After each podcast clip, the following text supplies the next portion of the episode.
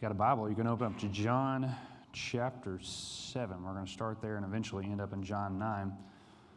Uh, before I do get into the message this morning, let me just say welcome back to our Iowa mission team. Glad you guys were able to go on that trip, and I'm sure we'll hear some good stories. August 12th, Sunday night, August 12th, we're going to have a uh, report service about all our mission trips for the summer. Um, mission trips and also mission activities that took place here, like Vacation Bible School. So be sure and uh, mark your calendars for that. It's always a great night to hear of how God worked in our church. Um, at this time, I want to ask you to do me a favor. We're going to play a little game of pretend, all right? In my house, we you know we play a lot of game, a lot of pretend when you're a kid. I want everybody to close your eyes. Got to play my game, okay? Everybody, close your eyes. I want you to imagine that this is all you've ever known. It's darkness, no sight. Imagine that. You probably would feel like you're isolated, separated, like everything's going on, but you don't have a clue. If this is all you knew was blindness, uh, you'd have no concept of shape other than what you feel, no concept of color. You'd never seen a sunrise, a sunset. You don't know what a smiling face looks like never seen a mountain range, never seen the ocean, never even seen the faces of the ones you love. Now open your eyes before you fall asleep. It's hard to imagine that scenario, I know, because we've all seen it. We've all experienced sight. Those of us here who have sight know what it is to see those things, right? But that's exactly the situation of the man who Jesus comes across that we're going to study today in John chapter 9 in just a moment looking at a man, a man who Jesus healed, a man who Jesus gave sight to for the very first time. And from it, I want us to see uh, some principles for how we can walk with Jesus every day, how we can walk in step with Jesus every day. But before we get to John chapter 9, let's think about what's going on in, in the, the book of John at this point. John chapter 8, verse 12, this is what we read. John 8, 12. Let's go there first, actually. Jesus said this in John chapter 8, verse 12. Very famous words. You might already know these words. And Jesus spoke to them, saying, I am the light of the world. Whoever follows me will not walk in darkness, but will have the light of life. Now, why would Jesus say that? Why would Jesus use that illustration at this point in the story. Back at the beginning of John chapter 7, we find out that what's going on in the, that moment of time was what's called the Feast of Booths or the Feast of Tabernacles. It was a big feast, one of the major feast celebrations for the people of Israel. And during that feast, there were two major ceremonies that went on, one of which involved this very ceremonial pouring of water. Water would be drawn out of the pool of Siloam where the blind man later, we're going to read about, goes to wash.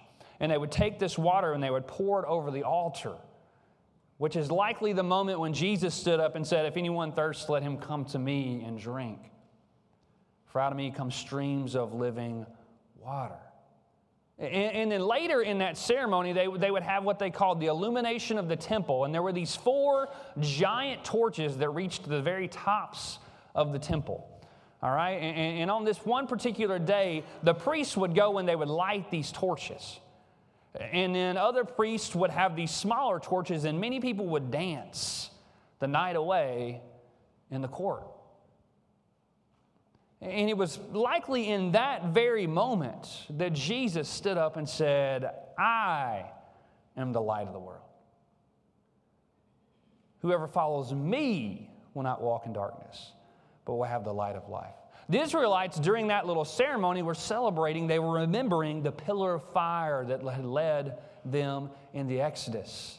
And Jesus was identifying himself with that pillar of fire and saying, I am the light. Now, not too long after that, what we find is Jesus gets in a debate, an argument with the Pharisees. He claims godhood. He says, I am the one. Before Abraham was, I am, which of course not surprisingly, upsets the Pharisees. They pick up stones and begin to try to chase him out of the temple, which they do. And on his way out, we come to the beginning of John chapter 9, where Jesus comes across a blind man. And in that moment, he has the perfect opportunity to demonstrate what he's talking about when he says, I am the light of the world. John chapter 9, verse 1 says, As he passed by, he saw a blind, or he saw a man blind from birth. First principle I want us to see here for walking with Jesus is to keep your eyes open. Now, let's imagine you're with Jesus at this moment. Let's imagine you were one of his disciples or followers and you were there with him on that moment when he got chased out of the temple. What would you probably want to do? If it had been me, my initial reaction would be to cover my head up, to look down, and to try to get myself out of the temple because there are men with stones who want to kill me. And I think I would want to be unnoticed. I think I would want to slip out and not be seen, but not Jesus. Instead, we find that as on his way out, at some point after he's chased out of the temple, it says he passes by and he takes notice of a man, a man who was blind from birth. This is a beggar, a man that was often overlooked, a man that others passed by every single day, a man who didn't even have the ability to see the people who were passing him by every day. And though he had an excuse as to why he could keep walking, you know, Jesus could have said, I need to get out of here, but instead, he pauses to help this man. Now, we'll read in a moment that he actually does, in fact, restore this man's sight.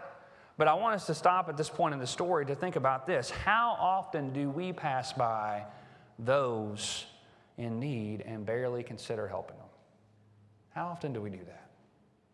How often, in the midst of our busy schedules, in the hustle and bustle of our lives, of going here and there and doing everything that we want to get done in a day, do we pass the guy or the woman who needs help, the, the person who needs prayer, the, the hurting heart who needs comforting, uh, the soul who needs Jesus? I'll repeat a point that I've made before. Sometimes we live our lives as if we have our heads down as if we're constantly just looking at where we have to go and we forget there's a world of hurting people around us. But Jesus seemed to see those people. He was different than us. He seemed to, to he was always on the move, but he was always interruptible.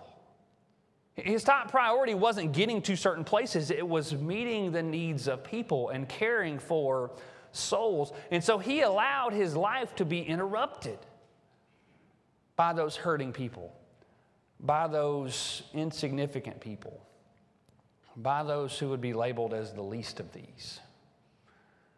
Back when we were on vacation this summer, um, on our last day of vacation, we had one of those. Um, at Disney, we had one of those like character breakfast things where you go and uh, your kids get to get autographs from Mickey Mouse and all these things. And I was kind of wondering to myself, why? Uh, this doesn't sound exciting to me. Why is this exciting? And of course, we get there and my boys just go nuts. They think it's just the coolest thing ever for a six and a half year old. This is a pretty big deal uh, to get to meet, meet, Mickey Mouse and Donald Duck and Goofy and all these people. But um, so we, we went to the breakfast and we got the autographs and they had their little books and they would run up and they would get them signed. Uh, we went to leave and we were at this one hotel on the property. And so we had to hop on the monorail to ride back. Now, my boys thought that was like really cool to get to ride on the monorail. Um, it was like a free theme park for the day. You know, we just rode the monorail everywhere we could go. But we got in line for the monorail, and uh, my boys struck up a conversation uh, with the guy that was working the gate. Pretty, you know, boring job, if you ask me. His job was to open the gate and let people on the monorail. His name was John. Now, before I knew it, my boys had opened up their autograph book and asked John to sign their book. And so if you look at their book on the page right after Mickey Mouse is John the monorail worker.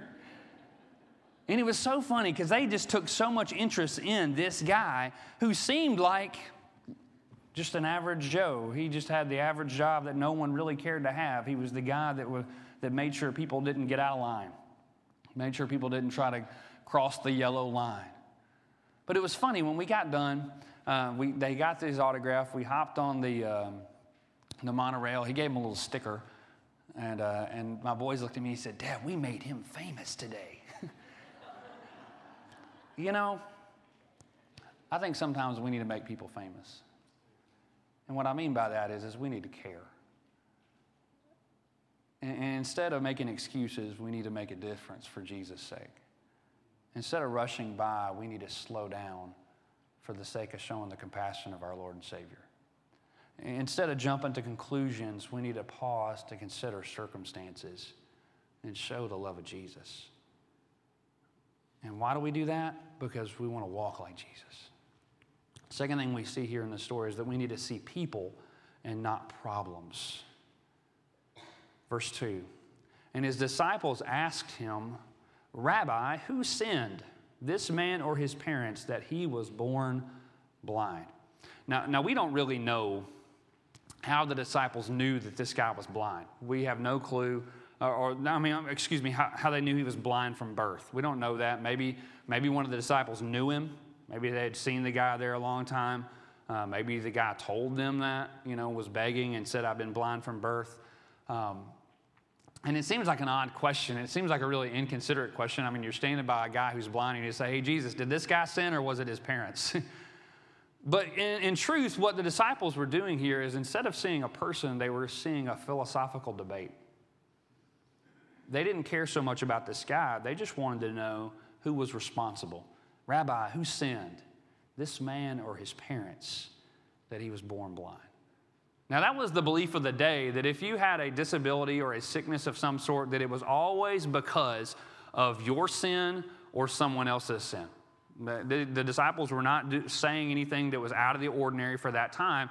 And, and, many would hold that this guy, that most likely his parents must have sinned, and that their sin had caused his blindness. It was a, it was a very, you know, very literal idea that coming from Deuteronomy chapter 5, verse 9, where it says, For I, the Lord your God, am a jealous God, visiting the iniquity of the fathers on the children to the third and fourth generation to those of those who hate me but showing steadfast love to thousands of those who love me and keep my commandments. And so basically, what they were saying is that if the father sinned or the mother sinned, that the, the result of that sin would be passed down to the child and the child would suffer.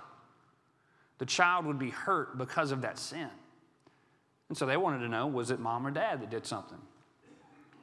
They also thought, well, maybe it was the, the, the child, maybe the, the man, this, this young man had done something to cause himself to be blind. That was another idea that, that if you were, if that was your case, if you had a disability, it was because you had sinned in some particular way. And some even held that a baby in the womb could sin and cause their own harm.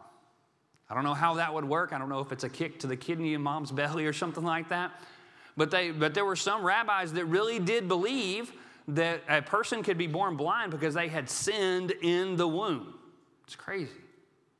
And some of the pagans of that day would believe that, that that man's blindness was caused because he had sinned in a previous life. But Jesus had this to say in verse 3. He said, It says, Jesus answered, It was not that this man sinned or his parents, but that the works of God might be displayed in him. And so, where the disciples saw a philosophical debate, a problem of sorts, Jesus saw a person. Jesus saw a man created in God's image. A man who was marred not because of his own sin, but because of the curse of sin on all of mankind. A man whose body was broken. Now, now, can someone's problems like that be caused because of someone else's sin? Absolutely, that could be. I mean, you think about if someone went out and got drunk and then drove and then they had an accident and they were, they were disabled because of it, that would be because of their own actions. Could someone suffer like, you know, something because of someone else's sin? Absolutely. Same kind of thing. Let's imagine a drunk driver went out and they hit you or me and I was injured because of it. I'm suffering because of their sin. But is it always the case? No. And Jesus makes that clear here that it's not always the case. And so Jesus saw a man who was blind, but a man who God wanted to demonstrate his glory through. And that's exactly how we ought to see others. Not as problems to be debated, but as people through whom the works of God might be displayed. I mean, what if we saw people through that lens? I mean, you think about this. Um, I see okay without my glasses on, but I don't see great. And so my glasses, these lenses in my glasses correct my vision so that I can see properly. Let's imagine that you could go to the, to the optometrist and you could order a pair of Jesus glasses. And let's imagine that you could put on those glasses, and in doing so, you could see people the way Jesus saw them, the way Jesus sees them even today. You think you would see problems? I think you'd see opportunities. Instead of just seeing opinions uh, that, that you don't like and, and things you disagree with, and instead of seeing rough exteriors, I think you'd be able to see hearts. And you'd be able to see souls who are hurting. Instead of seeing problem people, you would see opportunities to show God's love. Over and over again in the Gospels, we see this in the life of Jesus. We see that he would see these crowds, he would see these people, and he would feel compassion for them. And so, what if we looked at people that same way? What if we saw people with the eyes of Jesus. Instead of seeing problems, what if we saw people through whom God wanted to work? I know what someone's probably thinking. Someone's probably thinking, that, that's a lot of work, Jeff. Sometimes people are hard. Sometimes it takes a long time, and I just don't have the patience to deal with these people.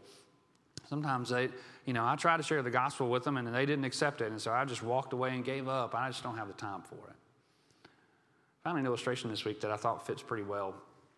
Um, I don't know if any of you have ever seen, you probably have seen these things, these big giant Chinese bamboo plants, Chinese bamboo trees. I think I may have a picture up there. You know, these things are massive, right? Um, you know um, when you plant these things, uh, it actually takes five years before that seed ever sprouts? Five years. But once it does sprout, it'll grow 90 feet in five weeks. 90 feet. And so think about like this. Let's imagine that you decided to go out and plant a Chinese bamboo tree in your backyard or in your front yard. Let's say your front yard. And let's say that you, you dug up a little spot and you planted some seeds for this thing and you started watering. A few days go by, you see nothing. You keep watering, you keep plant, you keep working it, you keep putting fertilizer down, keep watching it, and still nothing's happening. The neighbors start to notice you out there watering this bare spot in your yard, and they're thinking, what is he doing? what is that fool doing out there watering that dirt again? Ain't nothing going to come up. Year goes by, two years go by. They start to look through the window. Oh, there goes old Jeff again. He's watering that dirt spot again. Can't he figure out he needs to do something with that? You'd wait and you'd wait. There'd probably be times in that five years you'd think, this thing is never going to grow. This thing's never going to come up. This, it's just, I just might as well walk away. But, but you stuck with it And what's the matter that you, that you kept watering, you kept watering, and you kept watering, and then suddenly, boom, comes through the ground. And in five weeks, 90 feet. You'd look like a genius. You'd step back and say, I told you so. All you people thought I was crazy. You know, people can be a lot like that sometimes. You know, there are some people that you, you share the gospel with, you, you share Christ's love with them, and, and they immediately respond, you know? And they immediately take it and they take off with it. But then there are those people that take a long time because their hearts are hard. Because it takes a long time for that seed to take root and to begin to grow. And there's going to be times when you think, I'm just going to give up. I'm just going to walk away from this person. There, there's no use in this. I've tried for a month. I've tried for a year. I've tried for years. I'm just going to quit praying for them because it seems like it's pointless. Don't give up. Because you never know when it's going to break through the ground and they're going to begin to grow toward Jesus.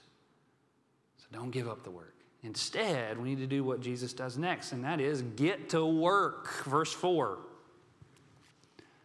Jesus said this He said, We must work the works of Him who sent me while it is day. Night is coming when no one can work. Work. Sometimes we don't like that word, do we? Oh, I got to go to work again today. Oh, I got to go clock in, do my thing again today. I mean, we like vacation and leisure, don't we? Or at least if it's going to be work, we like for it to be something that we enjoy. Uh, we don't like just doing repetitive tasks that don't seem to have a purpose. But Jesus called us to a specific work here. He called us to work the works of Him who sent me while it is day. Night is coming when no one can work. I, I see a few things about work here, about this specific work of reaching people here, I think we need to understand. First of all, it's a universal command. Jesus said, We. he switches here. He's talking about himself. He's talking about this guy. And, and, then in minute, he's going to say, I am the light of the world. But he says here, we must work the works of him. We.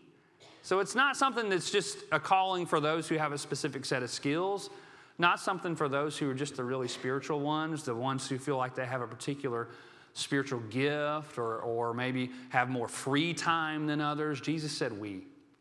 We, all of us. Also, it's a command. He said, We must work the works. Not this is an option, not if you want to, if you feel like it. No, we must work the works. We have an obligation to do what Jesus has called us to do. And it's urgent, we find out here, because he says that we must do so while it is day, because night is coming when no one can work. What's he talking about here? I think he's talking about judgment. You know, there's going to come a day when we no longer can share the gospel with the lost because the lost is going to be carried away to judgment. And so we must do so while it's day because time is running out. You know, we don't know when Christ is going to return and judge the lost. We have no idea when that is. But we do know that today we are closer than we were yesterday. And tomorrow we're going to be closer than we are today. And we do know that Jesus for sure is coming. You ever had one of those moments where you, you're, you're in life, you're, you're going through something, and you see something, and it makes you remember, like realize just how fast time goes by? You know, you see a picture of your kids or your grandkids when they were babies or whatnot, and you're just like, oh, that feels like yesterday. And you get all sentimental. And sometimes in those moments, you stop and you think, man, I wish I had done something differently. I wish I had done things differently.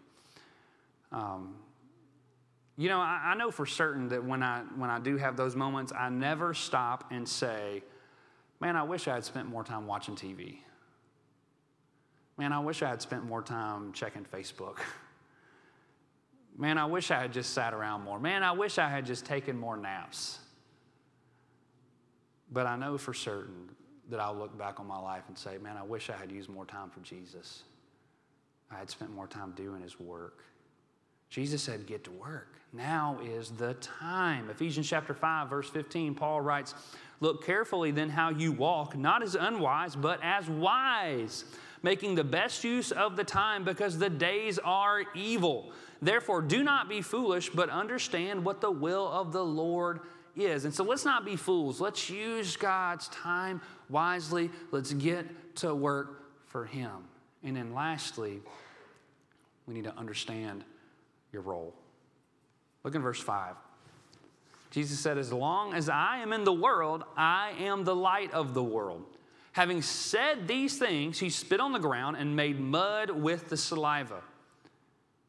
Then he anointed the man's eyes with the mud and said to him, Go wash in the pool of Siloam, which means sent. So he went and washed and came back seeing. And so Jesus looks at his disciples. He reminds them of what he said in John chapter 8, verse 12. Remember, I am the light of the world. And then he literally turns the lights on for this guy. Makes a little mud, puts it on his eyes, sends him off to the pool, which means sent, Siloam, and he comes back seeing. As long as I am in, the light, in this world, I am the light of the world. well, you might be thinking to yourself, well, Jesus isn't physically here anymore, so I guess the light got turned out. Well, you'd be wrong. You know, Jesus calls himself the light here, but over in Matthew chapter 5, verse 14, this is what he says. He says, You are the light of the world. A city set on a hill cannot be hidden. Nor do people light a lamp and put it under a basket, but on a stand, and it gives light to all in the house. We live in a dark, sin filled world. But as long as there are spirit filled believers in this world, the lights aren't out. Because Jesus is living through us. And he's called us to carry his light into the darkness. Verse 16 of that same chapter, Matthew 5 16, in the same way, let your light shine before others so that they may see your good works and give glory to your Father who is in heaven. Think back to that scene I described earlier of, of Jesus being in the festival tabernacles, you know, those big torches there. It, well, if Jesus is the light, we are the torch bearers. We are the ones tasked with taking his light to the darkness. You, you, know the feeling of, uh, that you get when you're in a big room and, um, and things get dark? You ever been in like Walmart or something like that and the lights go out? It gets really dark, doesn't it? Kind of can be a little disorienting if you're in a really big place. Kind of be hard to see. Don't know where to go. You begin to stumble on things. You don't know which way is, is which way is which. How do you get out of this place? You can start to wonder when, when are the lights going to come back on? But you know, there's a funny thing. When you're in the middle of darkness, it doesn't take a whole lot of light to show you which way to go. Even the smallest little amount can be enough to give you direction. Reagan, you can turn the lights back on. We might think of ourselves as being insignificant, as being small, as being not much. But God has called us to be the light and to let that light shine. That because He is the light, we are the light. And we can help cure people. We, can't, we may not be able to take away physical blindness, but we can point ones, those to the one who can remove their spiritual blindness. Would you pray with me?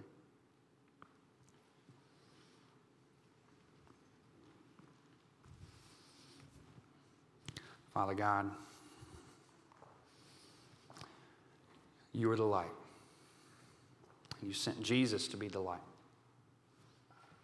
And now you've called us to be the light. That though you that though Jesus you physically left this earth, you sent your spirit to dwell within us so that we could fulfill that task.